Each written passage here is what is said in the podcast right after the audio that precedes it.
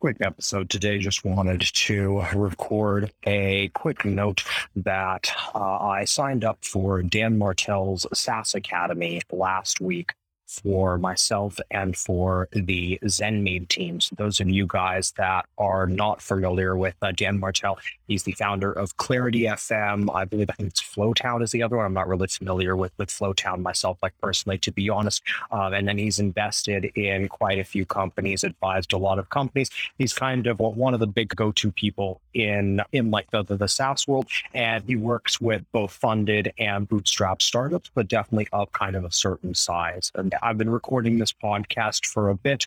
Obviously, I've shared a lot of thoughts on how to build a bootstrapped marketing engine. And so for ZenMaid, that's taken us to where we're at, which is about, I think, like 1.8 million or so in annual like recurring revenue. But as I look forward to our future and to goals that we're trying to get to, I think that we're comfortably on track to go to 2 million ARR, maybe even to 3 million ARR on our own. But when I look at growing beyond that, there are quite a few challenges that I know are going to be popping up, things that we haven't dealt with, things that we haven't tackled before. And yeah, I signed up for this program because a lot of high level SaaS entrepreneurs, a lot of people that are ahead of ZenMaid, and a lot of people that are behind ZenMaid, but like in a very close. Yeah, it's quite uh, quite expensive, but it is including coaching for ZenMaid's executive team. For a lot of you guys listening, this, you know, probably isn't a program that you should actually be considering,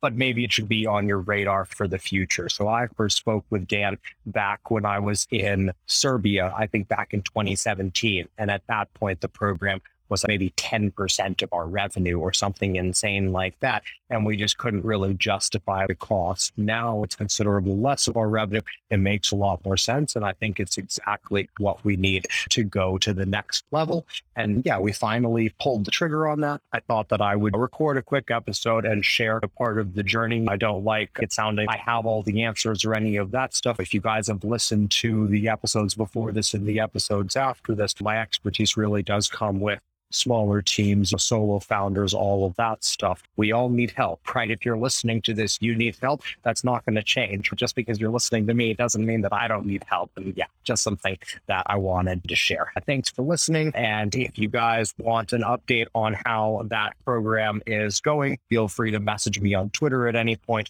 or uh, ping me for an update episode at some point. point, and I'll be happy to report back results. But that's all for today.